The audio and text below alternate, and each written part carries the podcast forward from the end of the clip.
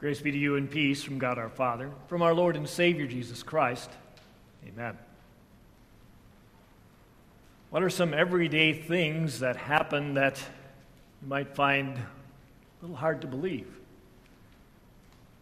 You might say 2020 is almost finally over. Airplanes full of people and fuel and baggage weighing thousands upon thousands of pounds actually fly. And then King Agur recorded some things in Proverbs 30 that were amazing to him that seemed a little hard to believe. He said, The way of an eagle in the sky, the way of a snake on a rock, the way of a ship on the high seas. Those are just a few things that we witness every day that might seem hard to believe, and yet they happen. And those are just things in the physical realm. There are all kinds of things in the spiritual realm that we could mention that, well, like those things in the physical realm, uh, might be a little hard to believe, but like those things in the physical realm, they actually do happen. They're true. They happen whether we believe it or not. The writer to the Hebrews mentions what faith is. Faith is being sure of what we hope for and certain of what we don't see.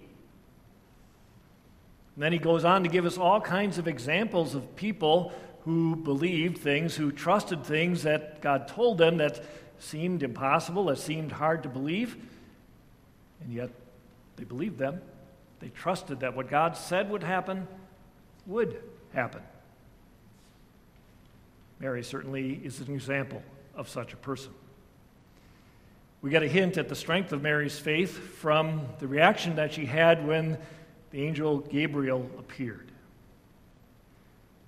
We're told that the thing that troubled her most wasn't the fact that this visitor from heaven appeared to her and was talking to her.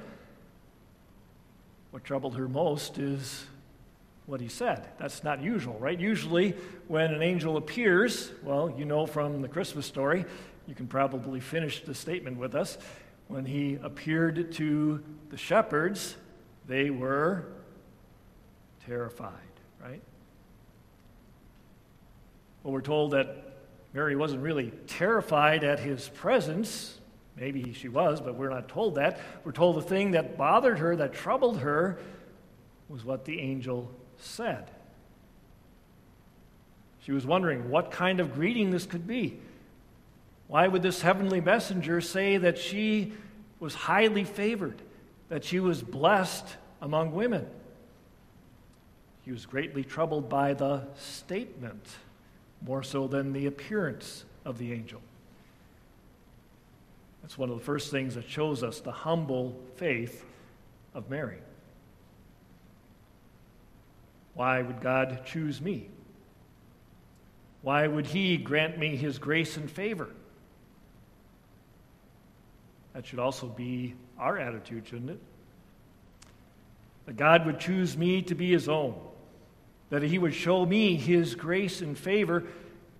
Our response to that always ought to be boy, that's hard to believe.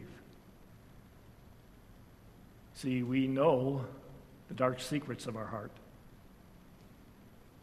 We know how often we have disobeyed God and His Word. We know often we have failed to trust and then been overcome by worry and by doubt. We knew all those things, and so it seems hard for us to believe when God says, I've chosen you and I've, I've given you my grace and favor. We say, I don't deserve that. But then, in humble faith, we realize that even though we don't deserve it, even though it might be hard to believe, thank God, it's true. If Mary found it hard to believe that she was chosen by God, that she had received his grace and favor, and that she was blessed among women, well, what the angel really came to tell her was a lot more difficult to believe, wasn't it? He said, Listen, you will conceive and give birth to a son, and you are to give him the name Jesus. He will be great and will be called the Son of the Most High. The Lord God will give him the throne of his father David. He will reign over the house of Jacob forever, and his kingdom will never end. Mary understood what the angel was saying. She knew that prophecy that we heard in our Old Testament lesson this morning that God had told David that the Messiah would be one of his descendants, and through that Messiah, who would be a descendant of David, but also the Son of God, the throne of that Messiah would endure forever. She knew the prophecy, but there were some things that she didn't understand. How would it would be possible for her son also to be the Son of God. How could that be? She wasn't even married. How could she have a son? She was still a virgin. How could she have a son? Still today, a lot of those things are hard to believe, right? God reveals himself to us as one divine being and yet three distinct persons. And he tells us that the one we usually refer to as the second person of the Trinity left heaven, came down to earth, took on flesh and blood, body and soul, and lived among us. He is both God and man at the same time. There's really no way that we can possibly wrap our minds around these things. They seem hard to believe, don't they? There's nothing physical, nothing on earth, nothing that we know or experience that we can compare that to. With Mary, we say, How can this be? But just because something is hard to believe, just because we can't fully understand it or grasp it with our minds, doesn't mean it isn't so. Mary, in humble faith, wasn't doubting what the angel had told her. She was just asking for information. How can this happen? How will this be? Is there something I need to do? Do Joseph and I need to, to move the wedding date up? Is this child you're talking about, Gabriel, is that going to be one of our children?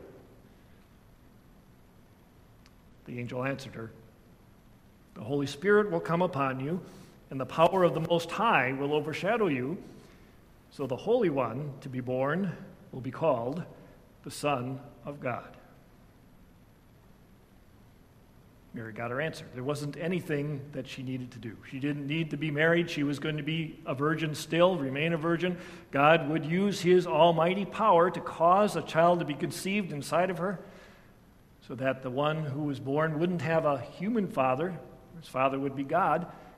He truly was the Son of God and also at the same time the Son of Mary. How can anyone believe such a thing? How can we be expected to believe those things? The angel gave Mary and us some help. He gives Mary and us another example of a miraculous birth. He says, Listen, Elizabeth, your relative, has also conceived a son in her old age, even though she was called barren, and this is her sixth month. For nothing will be impossible for God. In fact, I like a, a little more literal translation of that last part of that verse. Not a single word of God is without power. If God says something will happen, no matter how unbelievable it is, no matter how hard it is for us to wrap our minds around it, it's true. It's going to happen. Not a single word of God fails. Not a single word of God is without power. After all, he's the one who said, Let there be light, and there was. The words of the angel about the pregnancy of Elizabeth may have reminded Mary of a number of other miraculous births. There are a number of them recorded for us in the Bible. Maybe the one that jumped to her mind, jumps to our mind first, is the birth of Isaac,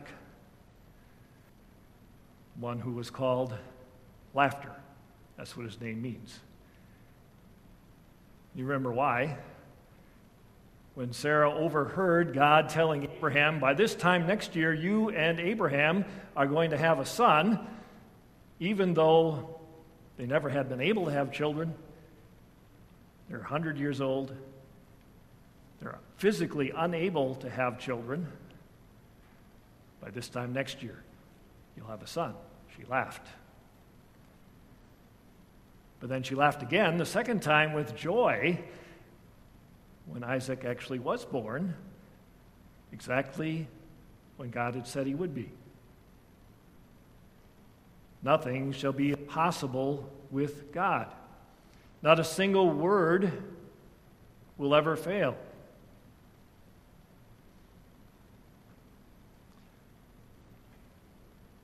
God is not a man that he should lie, nor a son of man that he should change his mind.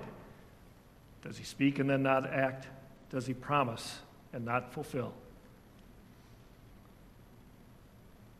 Think of all the unbelievable things that happened by the power of God's Word. Everything that exists came into being by the power of God's Word. Ten plagues came upon the Egyptians because the power of God's word spoken through his servant Moses. The Red Sea was divided, the walls of Jericho came crashing down. Jesus healed every sickness and disease. He cast out demons. He calmed the storm. He even raised the dead, all by the power of His Word. Not a single word of God will fail. Not a single word of God is without power. And John says that if everything that was done by the power of God's word were recorded in a book, well, there would be so many books the world couldn't hold them. So, what does that mean? Why did the angel refer to what was happening in the life of Elizabeth? It means that our faith is not blind faith. Our faith isn't just hoping something will happen without any basis for the hope at all, just because we think maybe it will or because we want it to. Our faith has the firm foundation of the Word of God. Our faith isn't blind faith, and that's why the Apostle Paul told the Corinthians if they were having trouble believing that Jesus actually rose from the dead, well, there were 500 eyewitnesses they could go talk to. Our faith is not blind faith, it has a firm foundation. God has proved himself over and over and over again to be faithful. That's what we celebrate during Advent and Christmas. We look at all the prophecies about the Messiah, and then we see all those prophecies being fulfilled right before our eyes. Jesus is born, a descendant of Abraham of the line of David, born of a virgin, born in Bethlehem, just as God said. We look at those prophecies that seemed unbelievable. Who ever heard of a virgin birth? Yet we see them perfectly and completely fulfilled. Think of the words that God has spoken to you, the promises that He has given to you. He says to you, I chose you even before you were born. I made you my own dear child when I put my name on you at your baptism. I've seen to it that you continue to have opportunity to hear the life giving gospel, my word of promise. I've given you the supper to assure you that I am present with you, to assure you that your sins have been forgiven through the word and sacrament, the Spirit is at work, strengthening your faith, keeping you in the one true faith. As you consider these things, you can be sure that I'm going to keep all my other promises, my promise to, to come again, to raise all the dead, to take you and all believers, everyone who believes that Jesus is true God and true man, that he did come and live a perfect life in your place, that he did die on the cross to pay for your sins, that he did rise again from the dead. All who believe those things, I'm going to take them to be with me and live and reign with me forever. Our faith is not blind faith. It has the firm foundation of the promises of God. The Word of God, with whom nothing is ever impossible. When we realize this, we realize that even though we're unworthy, God did what He promised. He sent His Son to be our Savior. We respond with humble faith as Mary did and say, I am the Lord's servant. Not my will, but your will be done, Lord, not just in me, but also through me. We say with the Father who Jesus asked, do you, do you believe that I can heal your son? And he said, I do believe. Help me overcome my unbelief. Lord, grant us the humble faith of Mary. Help us believe what might be hard to believe because no promise that you make us will ever fail. Help us offer ourselves daily to you in humble faith, saying with Mary, I am your servant. Amen. And the peace of God that passes all understanding shall keep your hearts and minds in Christ Jesus. Amen. Please stand as we join in confessing our faith.